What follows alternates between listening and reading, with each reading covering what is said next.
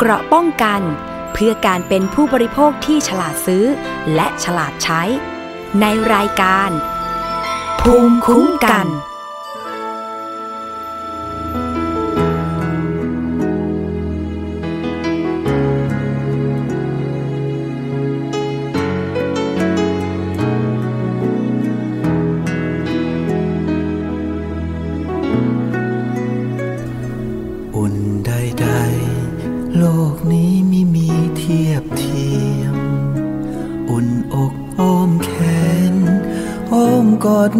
ตรกองรักเจ้าจึงปลูก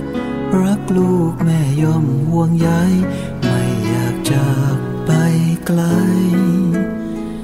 แม้เพียงครึ่งวัน ให้กายเราใกล้กัน ให้ดวงตา ใกล้ตา ให้ดวงใจ เราสองเชื่อมโยง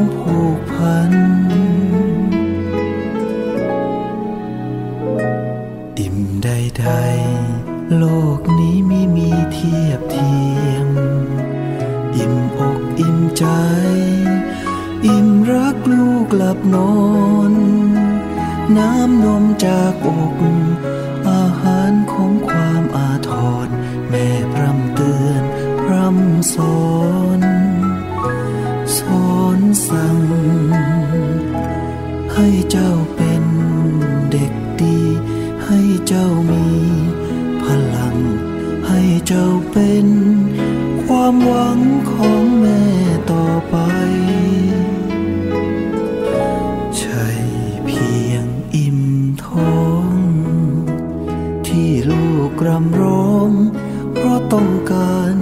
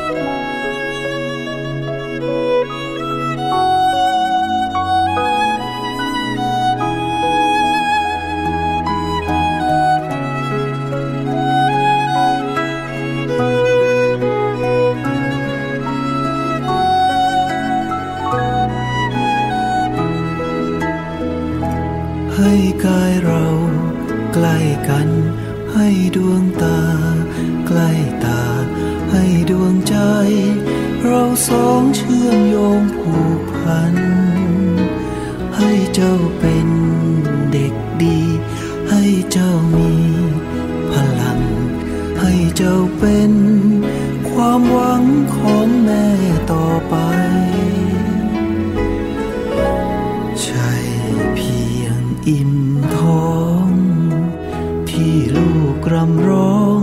เพราะต้องการไออุ่น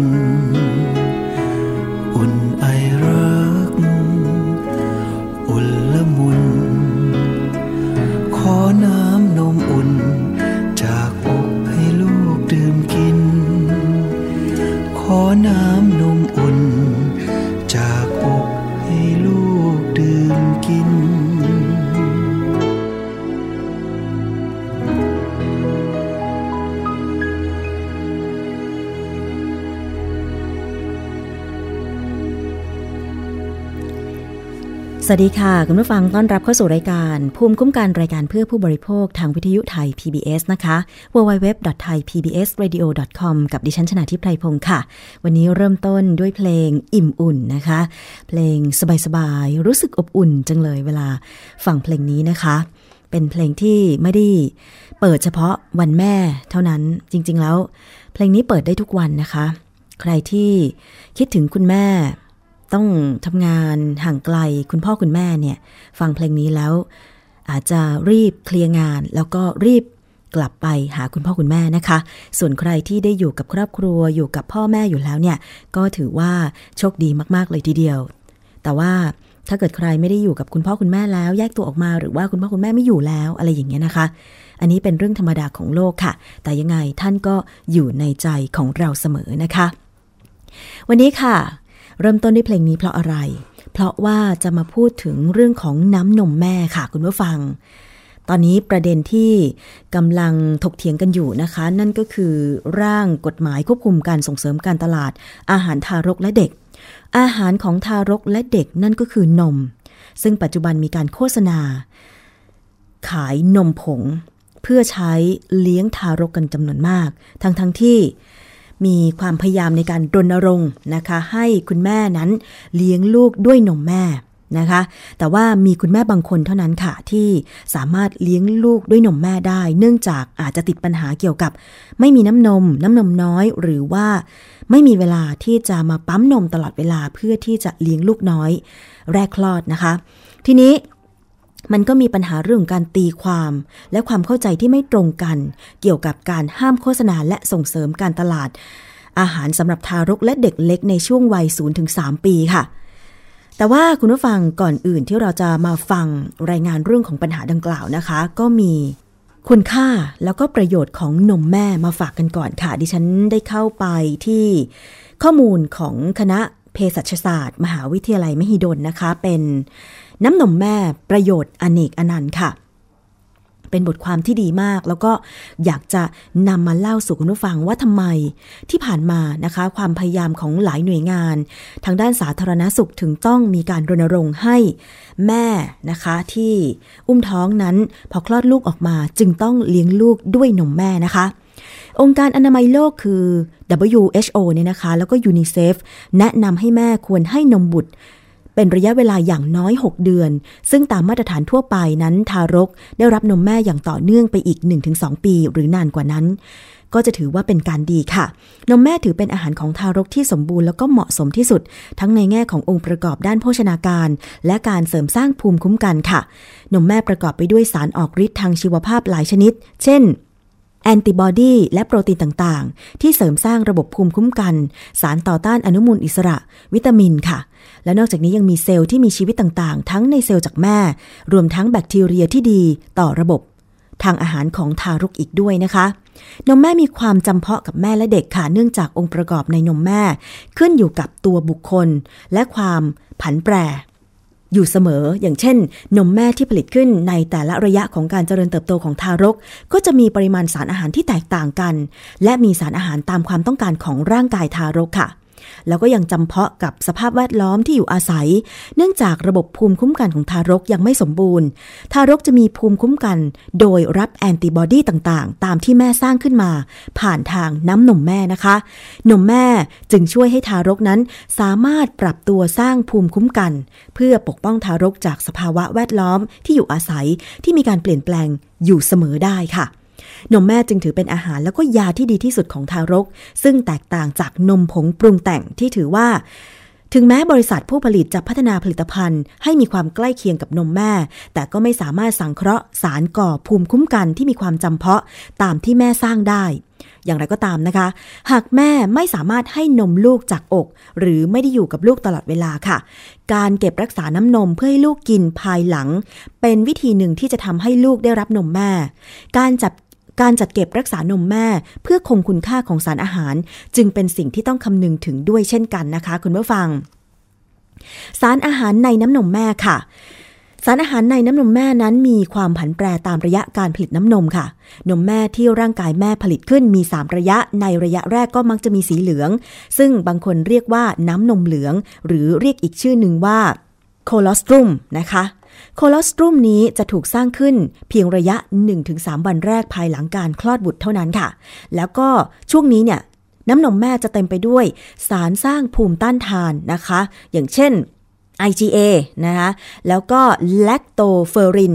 เซลล์เม็ดเลือดขาว โปรตีนต่างๆ ที่จะช่วยเสริมสร้างระบบภูมิคุ้มกันของร่างกาย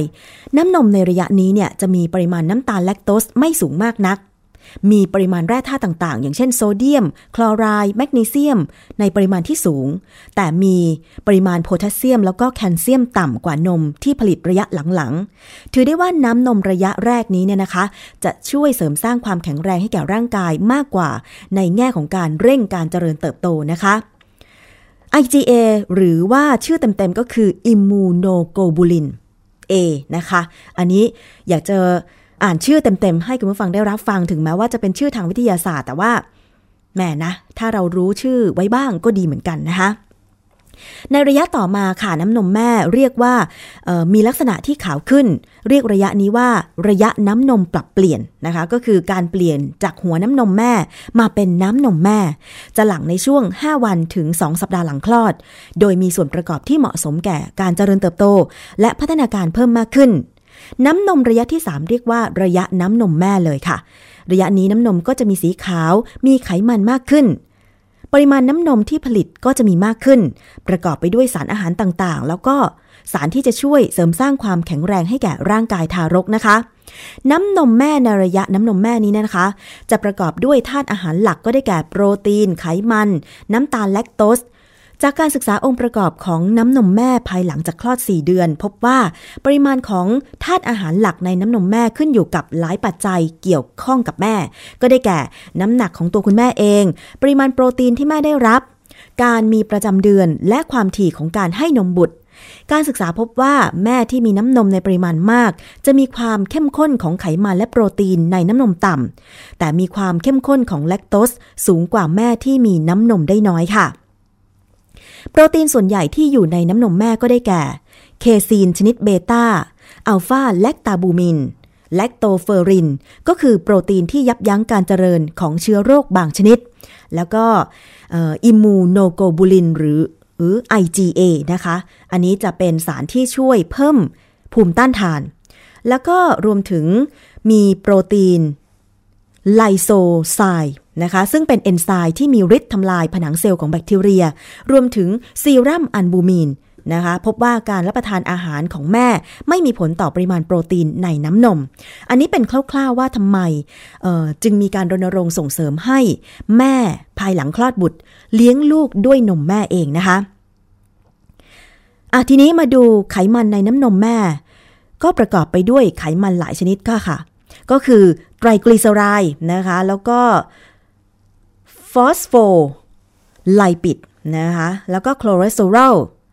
ไดกลีเซอไรด์โมโนกลีเซอไรด์กรดไขมันสายยาว ชนิดไม่อิ่มตัว นะคะ ก็ได้แก่ DHA แล้วก็ AA นะคะซึ่งเป็นกรดไขมันจำเป็นที่สำคัญต่อการพัฒนาระบบประสาทและการมองเห็นของทารก ซึ่งไขมันในนมส่วนหลัง อาจจะมีปริมาณมากกว่านมส่วนหน้ามากถึง 3-5 เท่า ซึ่งจากการศึกษาก็พบว่าไขมันในนมแม่ที่ผลิตช่วงกลางคืนและช่วงเช้าของวัน จะมีปริมาณไขมันน้อยกว่าน้ำนมที่ผลิตในช่วงกลางวันหรือช่วงเย็นของวันค่ะ ปริมาณไขมันยังสัมพันธ์กับอาหารที่แม่ทานเข้าไป โดยเฉพาะไขมันชนิดที่เรียกว่ามีประโยชน์เนี่ยนะคะก็ขึ้นอยู่กับน้ำนมแม่เช่นกันค่ะ อันนี้เป็นคร่าวๆนะคะสำหรับสารอาหารที่มีอยู่ในน้ำนมแม่ นอกจากนั้นน้ำนมแม่ยังมีน้ำตาลประเภทน้ำตาลแลคโตส มีวิตามินแร่ธาตุต่างๆนะคะที่สำคัญต่อการเจริญเติบโต เช่น วิตามิน A B1 B2 B6 B12 วิตามิน C D E K เรียกได้ว่า เมื่อทารกได้รับน้ำนมแม่ ดื่มนมแม่อย่างเดียวก็เท่ากับว่ามีสารอาหารที่ครบถ้วนแล้วนะคะ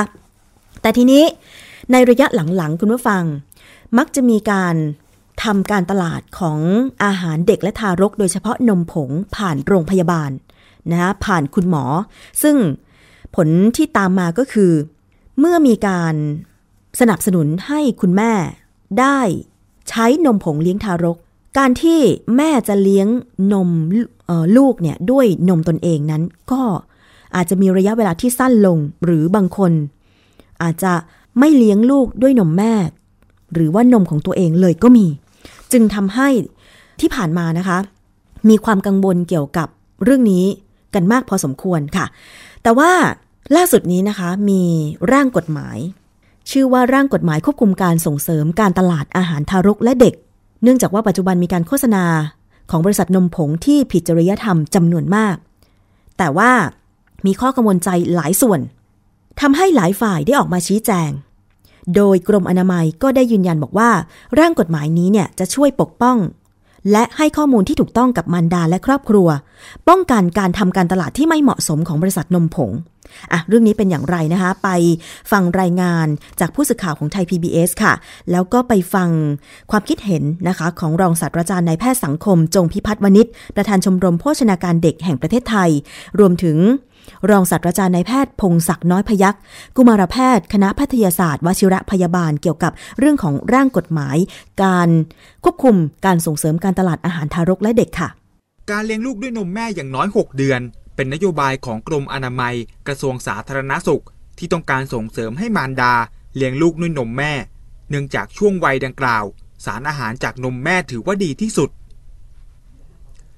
กรมอนามัยเสนอร่างกฎหมายควบคุมการส่งเสริมการตลาด อาหารสำหรับทารกและเด็กเล็ก หรือกฎหมายโคดนม เพื่อควบคุมการโฆษณา และส่งเสริมการขายผลิตภัณฑ์อาหารสำหรับเด็กอายุ0-3ปี ที่ผิดจริยธรรม จากการโฆษณาเกินจริงของบริษัทนมผงทำให้แม่หันมาเลี้ยงลูกด้วยนมผงแทน แต่ตรงข้ามกับมุมมองของกุมารแพทย์ กับประธานชมรมโภชนาการเด็กแห่งประเทศไทย ที่กังวลว่าร่างกฎหมายฉบับนี้อาจกระทบต่อบุคลากรทางการแพทย์ ที่ไม่สามารถสื่อสารหรือให้ข้อมูล เพื่อประกอบการตัดสินใจ กรณีมารดาที่ไม่สามารถเลี้ยงลูกด้วยนมแม่ได้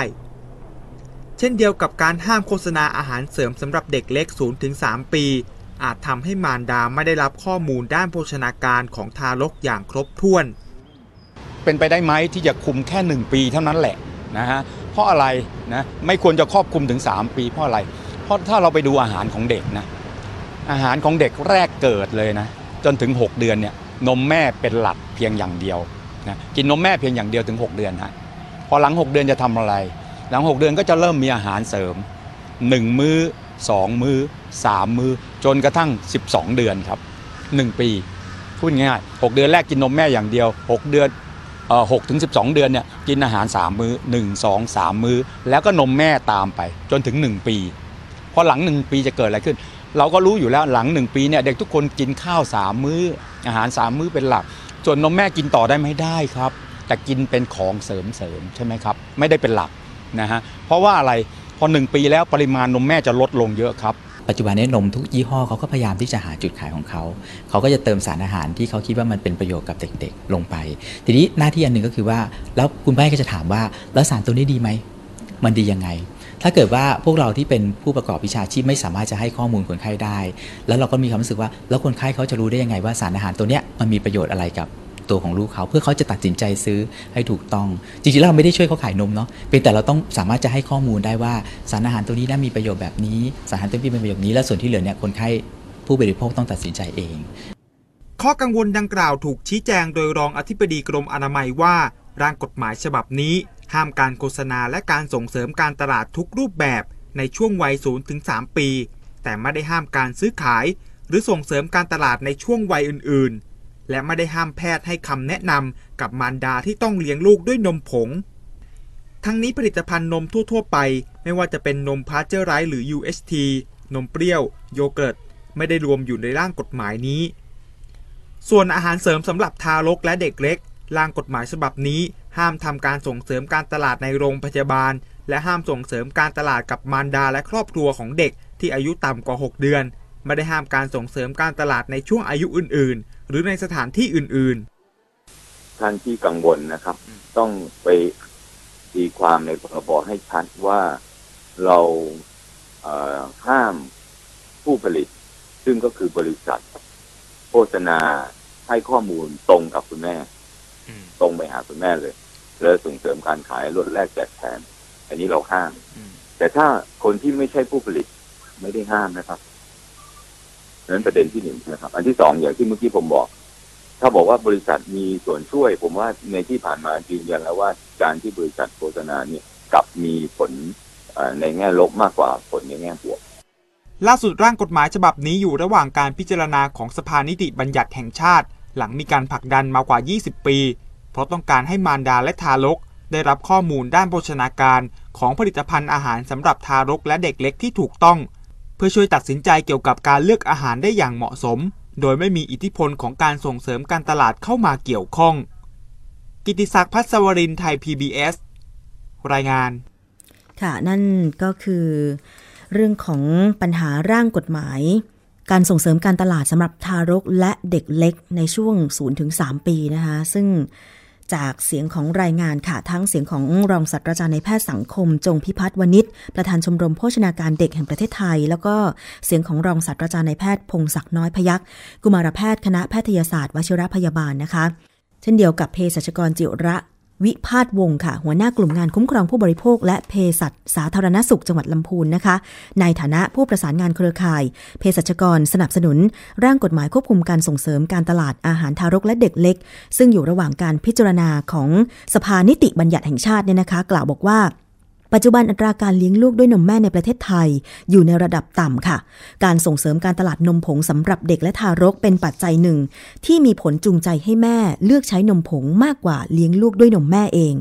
ซึ่งที่ผ่านมาธุรกิจนมผงได้ละเมิดหลักเกณฑ์สากลมาโดยตลอด มีการทำการตลาดที่ผิดจริยธรรม อย่างเช่น ลดแลกแจกแถม โฆษณาโอ้อวดเกินจริง ดังนั้นค่ะ ร่างกฎหมายฉบับนี้จะเป็นเครื่องมือกำกับส่งเสริมการตลาดของบริษัทนมผงนะคะ ไปฟังเสียงของเภสัชกรจิระค่ะ ธุรกิจของนมผงทุกวันนี้ยผลิตภัณฑ์นมเนี่ยมันมีการโฆษณา มีการโฆษณาหรือมีการใช้กลวิธีหลาย ๆ อย่างที่ทำให้คนเนี่ยเข้าใจผิดกันมาโดยตลอดซึ่งซึ่งตรงเนี้ยเราก็มองว่าเออ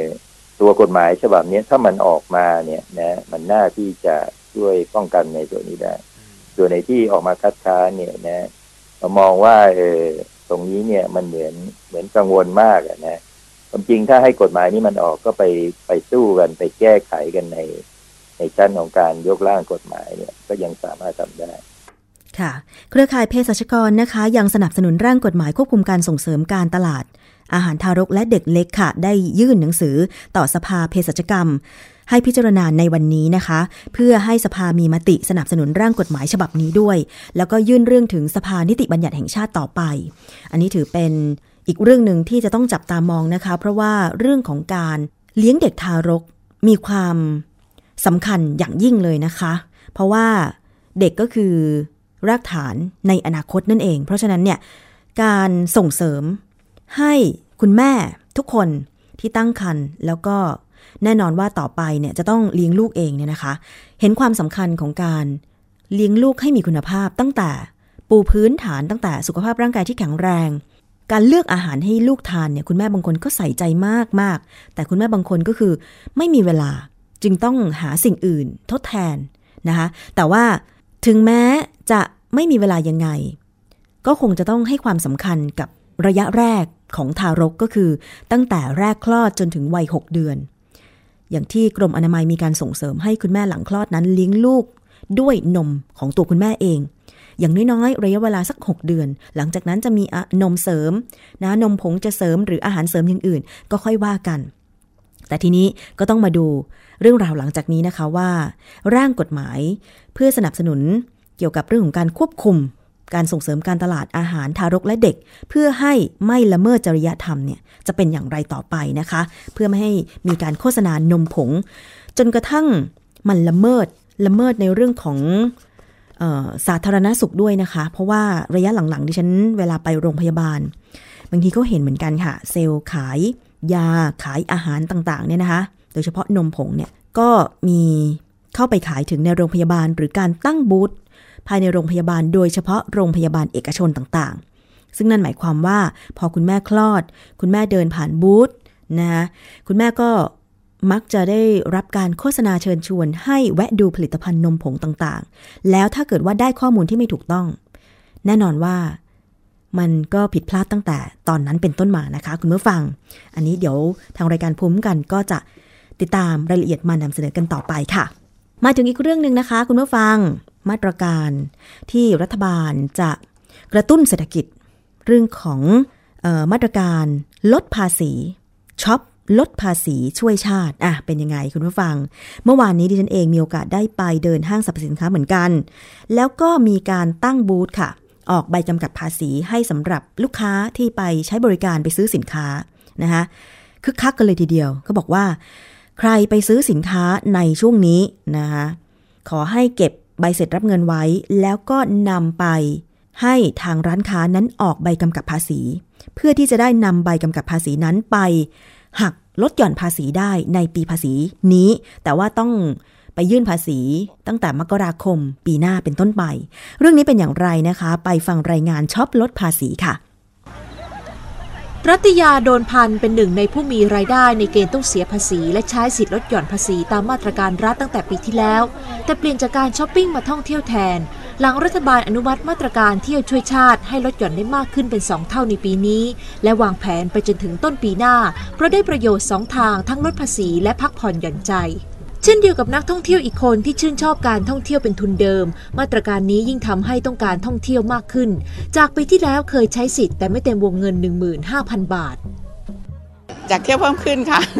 และอย่างเที่ยวมันมันมันก็มีความสุขด้วยอะเนาะแล้วค่าใช้จ่ายตรงนี้ลดหย่อนภาษีได้ด้วยมันเหมือนกับได้สองเด้งอะเอ่อได้ได้อะไรที่เป็นประโยชน์กับเราเราก็ชอบ คือหลังจากมีมาตรการนี้ก็เริ่มเห็นเหมือนแบบว่า คนเริ่มออกมาเที่ยวมากขึ้นนะคะอย่างตัวเองอย่างเงี้ยก็คือก็ออกมาเที่ยวมากขึ้น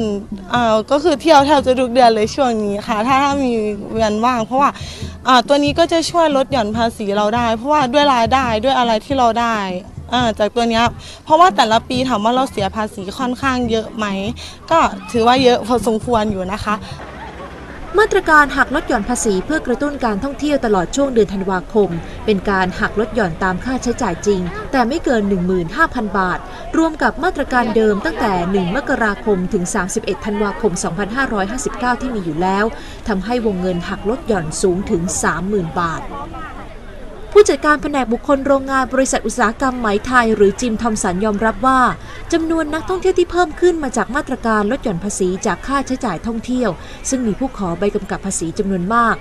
สำหรับวันธรรมดาจะมีนักท่องเที่ยวราว 4-5,000 คนต่อวัน วันหยุดประมาณ 10,000 คนต่อวัน รวมปีละ 300,000 คน ส่วนช่วงเทศกาลปีใหม่มีแนวโน้มว่าจะมีนักท่องเที่ยวสูงถึงวันละ 20,000 คน ส่วนมาตรการที่เกี่ยวกับ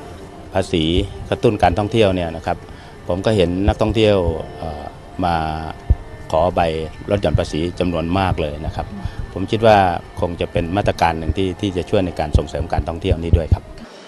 ขณะที่โรงแรมเป็นธุรกิจที่ได้รับประโยชน์ 2 ทาง ทั้งมาตรการช็อปช่วยชาติ ซึ่งสามารถใช้สิทธิจากการรับประทานอาหารในโรงแรม และค่าเข้าพักที่นำไปใช้สิทธิ์ในมาตรการเที่ยวช่วยชาติ ทั้งสองมาตรการกระตุ้นเศรษฐกิจได้ดี โดยเฉพาะระยะเวลาของมาตรการที่เพิ่มขึ้น แต่เดือนมกราจนถึงพฤศจิกาเนี่ยจริง ๆ แล้วเรามีมาตรการ 15,000 บาทแรกอยู่แล้วว่าทุกคนสามารถนำไปหักภาษีได้ 15,000 บาทเผอิญว่าเดือนธันวาเนี้ยมีมาตรการออกมาเพิ่ม นอกเหนือจาก 15,000 แล้วเรายังมีอีก 15,000สำหรับเดือนธันวา1 1ถึง31ธันวาเพราะฉะนั้นสองส่วนนี้รวมกันถ้าใครยังไม่ได้ใช้ตั้งแต่ต้นปีมาใช้เดือนธันวาเดือนเดียว 30,000 ได้เลย ผู้ว่าการการท่องเที่ยวแห่งประเทศไทยกล่าวว่า ถือเป็นโอกาสทองของผู้ที่ต้องการท่องเที่ยวเพราะได้หักลดหย่อนภาษีถึง 30,000 บาท แต่ต้องใช้จ่ายกับผู้ประกอบการที่สามารถออกใบกำกับภาษีให้ได้ ซึ่งประเมินว่าการใช้จ่ายด้านท่องเที่ยวจะดีกว่าปีที่แล้ว และมีผลต่อการขยายตัวท่องเที่ยวร้อยละ5ถึง10 ปีที่แล้วเนี่ยช่วงปลายปีมีเฉพาะในเรื่องของการช็อปช่วยชาติอย่างเดียว แต่มาตรการที่ออกมาคราวนี้มีทั้งช็อปและมีทั้งเที่ยวนะครับก็น่าจะเสริมเข้าไปก็คือไปเที่ยวด้วยไปช็อปด้วยนะครับนั้นก็มองว่าก็คือเป็นมาตรการในการกระจายการท่องเที่ยวออกไปอีกด้วยซ้ำไปนะครับก็ผมคิดว่าเนื่องจากว่าช่วงสองสั้นๆนะฮะก็คิดว่าน่าจะเอางี้ฮะว่าน่าจะทำให้เป็นไปตามเป้า หรืออาจจะเพิ่มจากเป้าประมาณ5-10%ครับ ข้อมูลล่าสุดจากกรมการท่องเที่ยวรายงานว่าจำนวนนักท่องเที่ยวตั้งแต่ 1 มกราคม 2559 จนถึงปัจจุบัน มีนักท่องเที่ยวสะสมกว่า 30 ล้านคน เพิ่มขึ้นร้อยละ 9.68 สร้างรายได้ 1 ล้าน5แสน1หมื่นล้านบาท เพิ่มขึ้นร้อยละ 13.32 จากช่วงเดียวกันของปีก่อน แต่ว่าเมื่อฟังแบบนี้แล้วอย่าเพิ่งตาโตนะคะว่าแหมเขาให้หักลดหย่อนภาษีจากค่าใช้จ่ายท่องเที่ยวได้ถึง 30,000 บาทอะไรอย่างเงี้ยนะคะ ซึ่งถ้าเกิดว่าคุณจะใช้ค่าใช้จ่ายจากการท่องเที่ยวนี้ไปหักลดหย่อนภาษีในปีภาษีถัดปีนี้แต่ว่าต้องยื่นต้นปีหน้าเนี่ยนะคะ ก็ต้องไปใช้บริการจากสถานบริการที่เขามีการจดทะเบียน แล้วก็เสียภาษีอย่างถูกต้องตามกฎหมายเท่านั้น เพราะว่าบางโรงแรมบางสถานที่ท่องเที่ยวอะไรอย่างเงี้ยก็ไม่ได้ยื่นจดภาษี ใช่ไหมคะทำให้เขาไม่สามารถออกใบกำกับภาษีให้เราได้นะคะ มันก็จะมีประเภทค่ะ ประเภทของสินค้า แบบไหนที่ใช้ลดหย่อนภาษีได้ แบบไหนที่ไม่สามารถใช้ลดหย่อนภาษีได้นะคะสินค้า ที่สามารถใช้ลดหย่อนภาษีได้ต้องเป็นสินค้าที่เสียภาษีมูลค่าเพิ่ม อย่างเช่น เสื้อผ้าเครื่องแต่งกายเครื่องประดับ สินค้าเสริมความงาม อาหารเครื่องดื่มในร้านอาหารและโรงแรม ที่ไม่รวมเครื่องดื่มแอลกอฮอล์นะคะ โดยร้านอาหารนั้นจะต้องจดทะเบียนแวตหรือภาษีมูลค่าเพิ่มนะคะ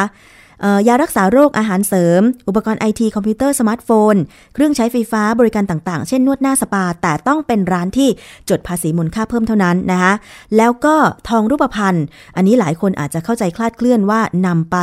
ลดหย่อนภาษีได้ทั้งหมด แต่จริงไม่ใช่จะลดหย่อนภาษีได้เฉพาะค่ากำเหน็จเท่านั้น ใครซื้อทองแท่งไม่มีค่ากำเหน็จก็ลดไม่ได้นะคะ หรือ การซื้อบัตรเพื่อแลกรับบริการ แล้วก็นำบัตรไปใช้บริการในระหว่างวันที่ 14 ถึง 31 ธันวาคม ปี 2559 นะคะ ค่าซ่อมรถ โดยต้องรับบริการและแล้วเสร็จในช่วง 14 ถึง 31 ธันวาคม 2559 นะคะ เมื่อซื้อสินค้าทั้งหมดนี้ หรือรับบริการจากร้านที่เสียภาษีมูลค่าเพิ่มก็ต้องให้ร้านค้าเหล่านี้นะคะ ออกใบกำกับภาษีแบบเต็มรูปแบบให้เท่านั้นนะคะ แล้วก็สินค้าประเภทไหนที่ไม่สามารถลดหย่อนภาษีได้ อย่างเช่น เครื่องดื่มแอลกอฮอล์สุราเบียร์ไวน์อันนี้ไม่สามารถลดได้ ยาสูบบุหรี่ น้ำมันและก๊าซสำหรับเติมยานพาหนะ รถจักรยานยนต์รถยนต์และก็เรือ ค่าตั๋วเครื่องบินเดินทางในประเทศต่างประเทศ ค่าน้ำค่าไฟค่าโทรศัพท์เพราะเป็นการใช้ในเดือนพฤศจิกายนนะคะ ค่ารักษาพยาบาล ค่าทำศัลยกรรม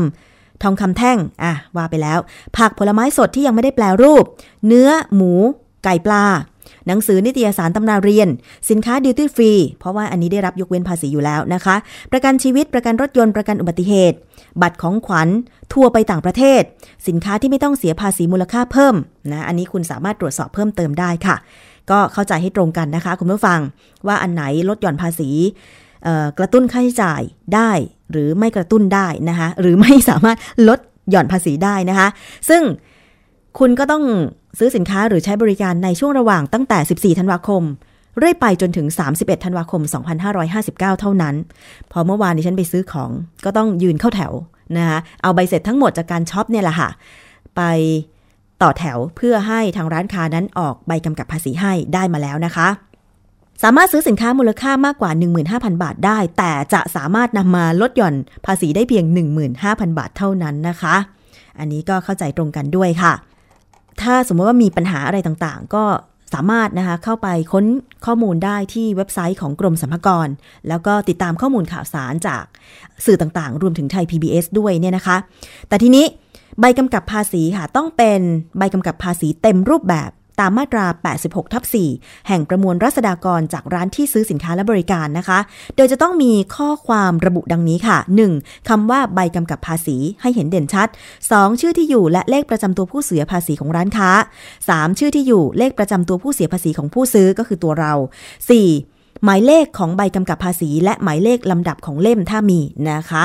แล้วก็ 5. จำนวนภาษีมูลค่าเพิ่มที่คำนวณจากมูลค่าของสินค้าหรือบริการ โดยให้แยกออกจากมูลค่าของสินค้าหรือบริการอย่างชัดแจ้ง 7. วันเดือนปีที่ออกใบกำกับภาษี แล้วก็ 8 ก็คือข้อความอื่น ที่อธิบดีกรมกำหนดถ้ามีนะคะ ต้องตรวจสอบดูด้วยอย่างเมื่อวานเนี่ย ทางร้านค้าก็ดีนะคะ พอเราให้ใบเสร็จรับเงินไป แล้วก็บัตรประจำตัวประชาชนของเราไป แล้วก็ยืนรอใกล้ๆเคาน์เตอร์นะคะพอเราได้รับใบกำกับภาษีมาปุ๊บ เจ้าหน้าที่ก็บอกว่า กรุณาตรวจสอบนะคะ ชื่อที่อยู่ของเราด้วยว่าถูกต้องหรือไม่ ถ้าไม่ถูกต้องก็จะได้ทำการแก้ไขออกให้ใหม่อะไรประมาณนี้เป็นต้นนะคะ คุณผู้ฟัง แต่ทีนี้ว่ามาดูกันซิว่า เอ๊ะ แล้วเรารายได้เท่าไหร่ เราเสียภาษีกี่เปอร์เซ็นต์ มันจะคุ้มไหม ไม่ใช่บางคนบอก โอ้ย รัฐบาลกระตุ้น ซื้อซื้อซื้อซื้อนะ เกินสามหมื่นก็ไม่เป็นไร แต่จริงแล้วเนี่ย เสียภาษีในอัตราแค่ห้าเปอร์เซ็นอันนี้มันก็ลดหย่อนได้เล็กน้อยเท่านั้นใช่ไหมคะ อันนี้ก็ต้องคำนวณด้วยเหมือนกันว่าเราจะต้องเสียภาษีเท่าไหร่นะคะ เอาละค่ะ ช่วงนี้พักฟังเพลงกันก่อน แล้วเดี๋ยวช่วงหน้ามีนานาสาระมาฝากคุณผู้ฟังอีกนะคะ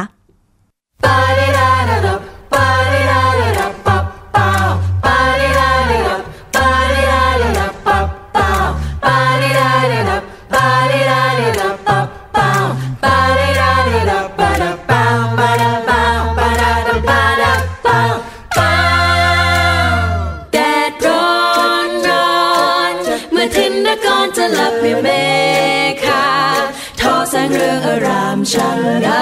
ำตา ในนภาสลับจับอำพร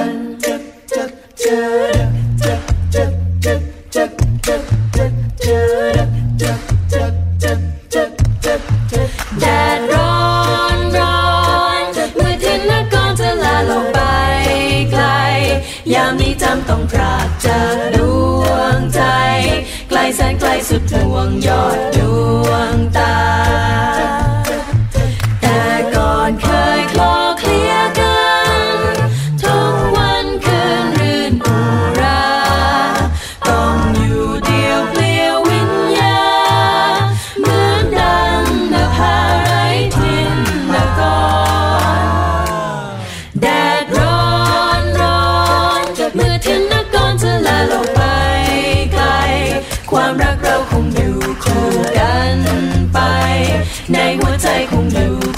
เชยชม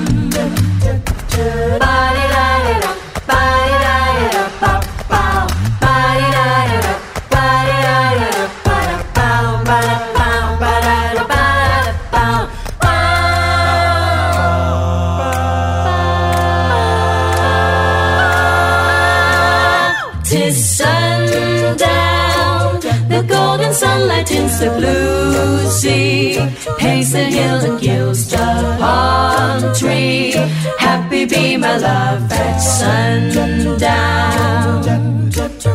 Tis sundown, the multicolored dancing sunbeam brightly shines on in my heart's dream of the one I love at sundown.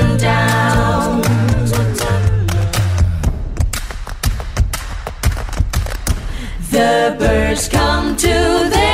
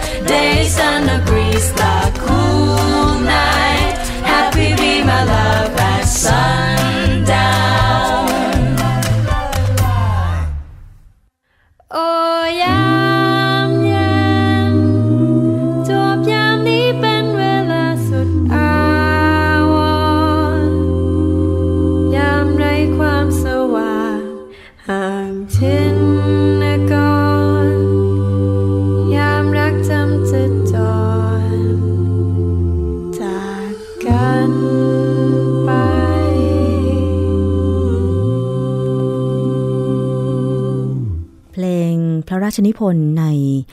พระบาทสมเด็จพระปรมินทรมหาภูมิพล อดุลยเดชอีกหนึ่งเพลงที่มีความไพเราะนะคะ เวอร์ชันนี้เป็นเสียงร้องของคุณวิโอเลต The Voice นั่นเองนะคะ ก็เพราะไปอีกแบบหนึ่งมีการทำดนตรีใหม่ด้วยค่ะ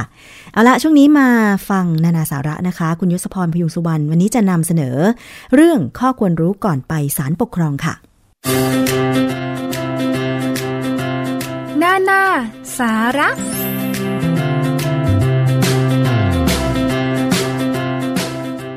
ต้อนรับคุณผู้ฟังเข้าสู่ช่วงนานาสาระนะครับกับผมยศพรพยุงสุวรรณ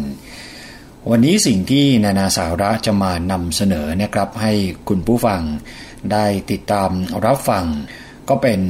ความรู้เกี่ยวกับสารปกครองนะครับ คุณผู้ฟังหลาย ๆ ท่านเนี่ยคงจะเคยได้ยินชื่อสารนี้เนี่ยมาบ้างแล้วนะครับ แต่ว่าน้อยคน ที่จะรู้จักหรือว่าเข้าใจกระบวนการ เข้าใจการทำงานของสารปกครองที่ว่า วันนี้นานาสาระเลยอยากจะมานำเสนอเรื่องนี้แหละครับ ให้คุณผู้ฟังเนี่ยได้ทำความรู้จักสารปกครองกันมากขึ้นเพื่อบางครั้งที่เรามีโอกาสต้องเข้าไปเกี่ยวข้องกับสารปกครอง จะได้รู้ถึงอำนาจ และหน้าที่รวมไปถึงบทบาทของสารปกครองนะครับ แต่ก่อนอื่นเลยเนี่ยเรา ต้องมาย้อนมองกันก่อนนะครับว่าระบบศาลของประเทศไทยเนี่ยครับคุณผู้ฟังเป็นระบบที่เรียกว่าศาลคู่ ประกอบด้วยศาลยุติธรรม ซึ่งเป็นศาลที่มีอำนาจในการพิจารณาพิพากษาคดีแพ่ง คดีอาญาและคดีอื่น ๆ ที่ไม่อยู่ในอำนาจของศาลอื่น และศาลปกครองนะครับ ซึ่งเป็นศาลที่มีอำนาจในการพิจารณาพิพากษาคดีปกครอง ก็เป็น ศาลที่มีอำนาจในการพิจารณาพิพากษาคดีที่เกี่ยวกับคดีปกครองโดยเฉพาะนะครับ คดีปกครองเนี่ยก็คือคดีที่เป็นข้อพิพาทระหว่างหน่วยงานทางปกครอง หรือเจ้าหน้าที่ของรัฐกับเอกชนกรณีหนึ่งนะครับ และข้อพิพาทระหว่างหน่วยงานทางปกครอง หรือเจ้าหน้าที่ของรัฐด้วยกันเองอีกกรณีหนึ่ง โดยเป็นข้อพิพาทที่เกิดจากหน่วยงานทางปกครอง หรือว่าเจ้าหน้าที่ของรัฐ ซึ่งกระทำการโดยไม่ชอบด้วยกฎหมายนะครับและเลยต่อหน้าที่ตามที่กฎหมายเนี่ยกำหนดไว้ว่าให้ต้องปฏิบัติ หรือว่าปฏิบัติหน้าที่ล่าช้าเกินสมควร หรือกระทำละเมิด หรือมีความรับผิดชอบอย่างอื่น อันเกิดจากการใช้อำนาจตามกฎหมายหรือจากกฎคำสั่งทางปกครอง หรือคำสั่งอื่น หรือจากการละเลยต่อหน้าที่ตามที่กฎหมายกำหนดให้ต้องปฏิบัติ หรือว่าปฏิบัติหน้าที่ที่ว่านี้ล่าช้าเกินสมควร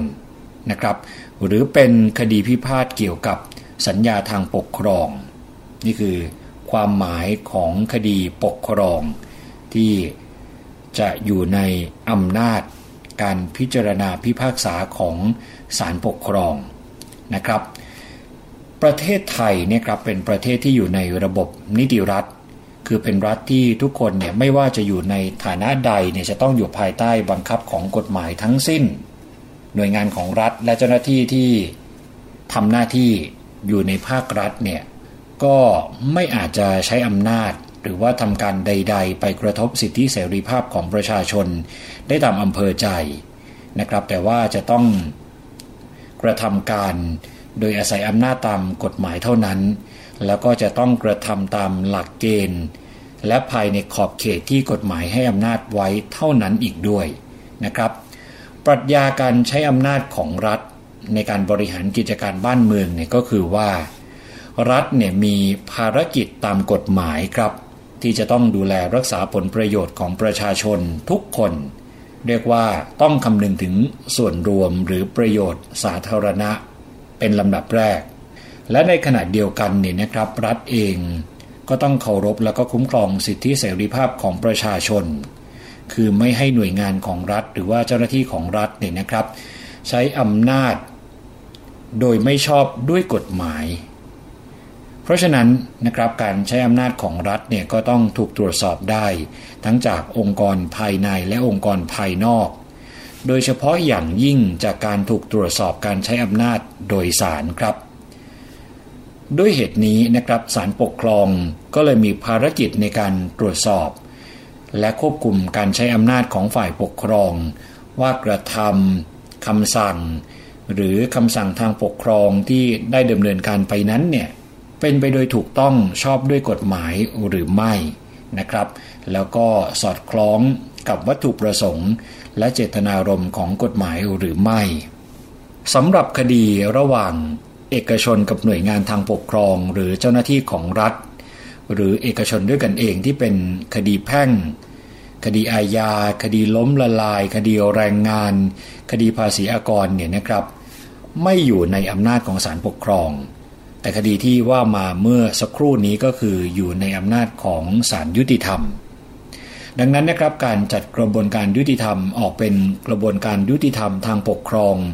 ซึ่งอยู่ในอำนาจของศาลปกครอง และกระบวนการยุติธรรมทางแพ่งและอาญา ซึ่งอยู่ในอำนาจของศาลยุติธรรม ก็เลยทำให้ประเทศไทยเนี่ยมีระบบศาลที่เรียกว่าระบบศาลคู่ ซึ่งต่างไปจากเดิมที่เป็นระบบศาลเดี่ยว นี่ก็คือข้อมูลเบื้องต้นนะครับเกี่ยวกับ เรื่องของศาลปกครอง คราวนี้ลองมาดูกันต่อนะครับว่าหน่วยงานทางปกครอง และเจ้าหน้าที่ของรัฐใดบ้างที่อาจจะถูกฟ้องคดีต่อศาลปกครองได้ อย่างที่บอกไปแล้วนะครับว่าศาลปกครองเนี่ยมีอำนาจ พิจารณาพิพากษาคดีปกครอง ได้แก่คดีปกครองที่เกิดจากการใช้อำนาจโดยมิชอบของหน่วยงานทางปกครอง หรือเจ้าหน้าที่ของรัฐนะครับ ซึ่งอาจจะเป็น ข้อพิพาทระหว่างเอกชนฝ่ายหนึ่ง กับหน่วยงานทางปกครอง หรือเจ้าหน้าที่ของรัฐอีกฝ่ายหนึ่ง หรืออาจจะเป็นข้อพิพาทระหว่างหน่วยงานทางปกครอง หรือเจ้าหน้าที่ของรัฐด้วยกันเอง ดังนั้นนะครับคู่กรณีที่พิพาทในคดีปกครอง อาจมีได้ในกรณี ดังต่อไปนี้นะครับหนึ่งเลยก็คือเอกชนพิพาทกับหน่วยงานทางปกครอง 2 ก็คือเอกชนพิพาทกับเจ้าหน้าที่ของรัฐ 3. นะครับหน่วยงานทางปกครอง พิพาทกับหน่วยงานทางปกครอง 4. ก็คือเจ้าหน้าที่ของรัฐ พิพาทกับเจ้าหน้าที่ของรัฐ และ 5 ก็คือเจ้าหน้าที่ของรัฐ พิพาทกับหน่วยงานทางปกครองนะครับหน่วยงานทางปกครองเนี่ยครับที่อาจจะถูกฟ้องคดีต่อศาลปกครองได้เนี่ยมีอยู่ 7 ประเภทด้วยกัน ประเภทที่ 1 ก็คือหน่วยงานราชการที่เป็นราชการส่วนกลางนะครับ ได้แก่กระทรวงและกรม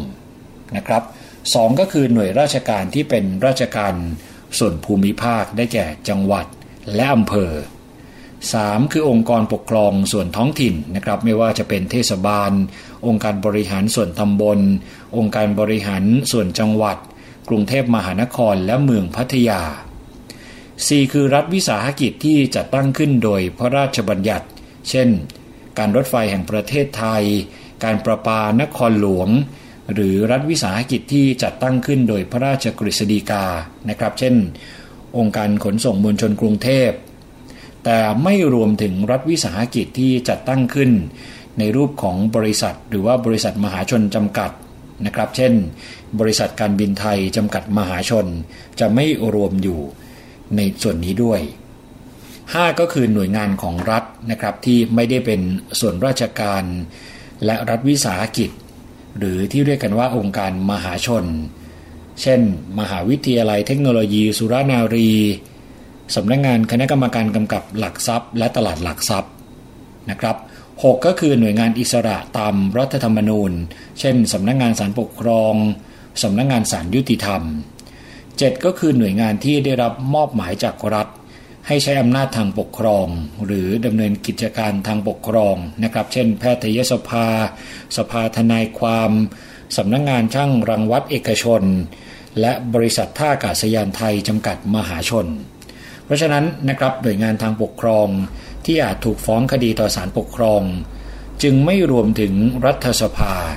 ที่ใช้อำนาจนิติบัญญัติ และศาล ที่ใช้อำนาจทางตุลาการนะครับ นี่คือหน่วยงานที่อาจจะเกี่ยวข้อง หรือว่าใช้คำว่าหน่วยงานทางปกครอง ที่อาจจะถูกฟ้องคดีต่อศาลปกครองได้ ซึ่งมีอยู่ 7 ประเภทด้วยกันนะครับ คราวนี้เจ้าหน้าที่ของรัฐที่อาจจะถูกฟ้องคดีต่อศาลปกครองได้ ก็มีดังนี้นะครับหนึ่งก็คือข้าราชการพนักงาน ลูกจ้าง คณะบุคคล หรือผู้ที่ปฏิบัติงานในหน่วยงานทางปกครอง 2 ก็คือคณะกรรมการวินิจฉัยข้อพิพาทคณะกรรมการหรือบุคคล ซึ่งมีกฎหมายให้อำนาจในการออกกฎคำสั่งหรือมติใด ๆ ที่มีผลกระทบต่อบุคคลนะครับ 3 ก็คือบุคคลที่อยู่ในบังคับบัญชา หรือในกำกับดูแลของหน่วยงานทางปกครอง หรือเจ้าหน้าที่ของรัฐ เช่น ข้าราชการในกระทรวง กรม เช่นรัฐมนตรี ปลัดกระทรวง อธิบดี และผู้อำนวยการกอง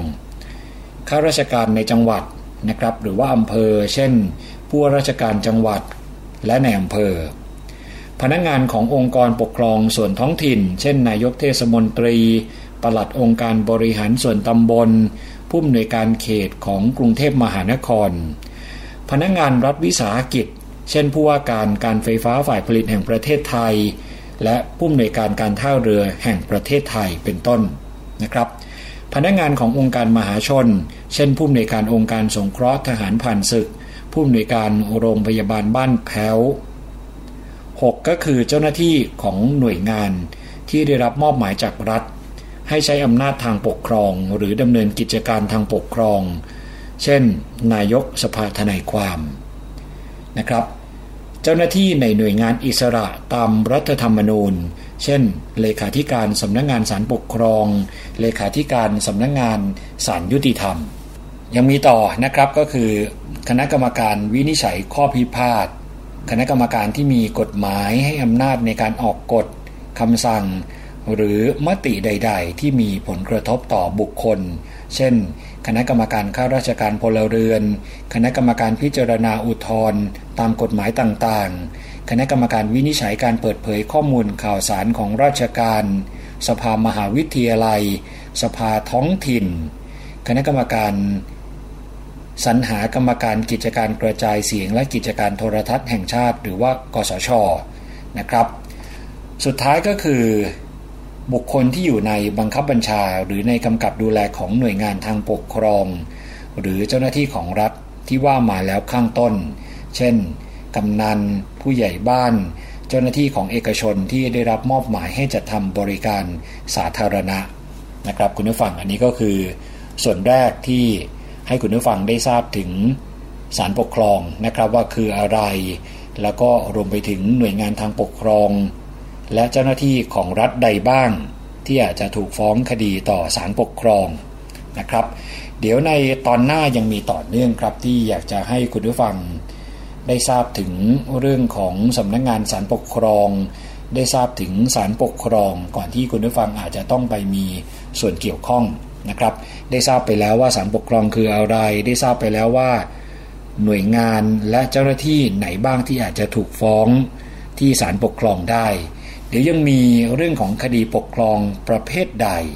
นะครับ ที่อาจฟ้องต่อศาลปกครองได้ มาติดตามกันต่อนะครับ ในตอนหน้ากับช่วงนานาสาระ ที่มานำเสนอเรื่องของศาลปกครอง ให้คุณผู้ฟังได้ทราบถึงสาระในเรื่องนี้กันครับนานาสาระต้องขอขอบคุณข้อมูลดีๆ นะครับ คุณผู้ฟังจากสำนักประชาสัมพันธ์สำนักงงานศาลปกครองครับ เราจะกลับมาพบกันอีกครั้งหนึ่ง ในวันพระหัสบดีที่กำลังจะมาถึงนี้นะครับ ยังมีสิ่งที่น่าสนใจ และเรื่องราวที่เป็นสาระความรู้เกี่ยวกับศาลปกครอง มานำเสนอให้คุณผู้ฟัง ได้ติดตามรับฟังกันเพิ่มเติมครับ วันนี้ผมยศพรพยุงสุวรรณและทีมงานนะครับ ในช่วงนานาสาระต้องขอตัวลาไปก่อน สวัสดีครับ นานาสาระค่ะ และวันนี้รายการภูมิคุ้มกัน ดิฉันชนะทิพไพรพงศ์ก็ขอบคุณมาก ๆ เลยนะคะสำหรับการติดตามรับฟัง ทางวิทยุไทย PBS ค่ะ www.thaipbsradio.com นะคะ กลับมาใหม่กับรายการภูมิคุ้มกัน ที่นี่เหมือนเดิมนะคะ สวัสดีค่ะ เกราะป้องกัน เพื่อการเป็นผู้บริโภคที่ฉลาดซื้อ และฉลาดใช้ ในรายการ ภูมิคุ้มกัน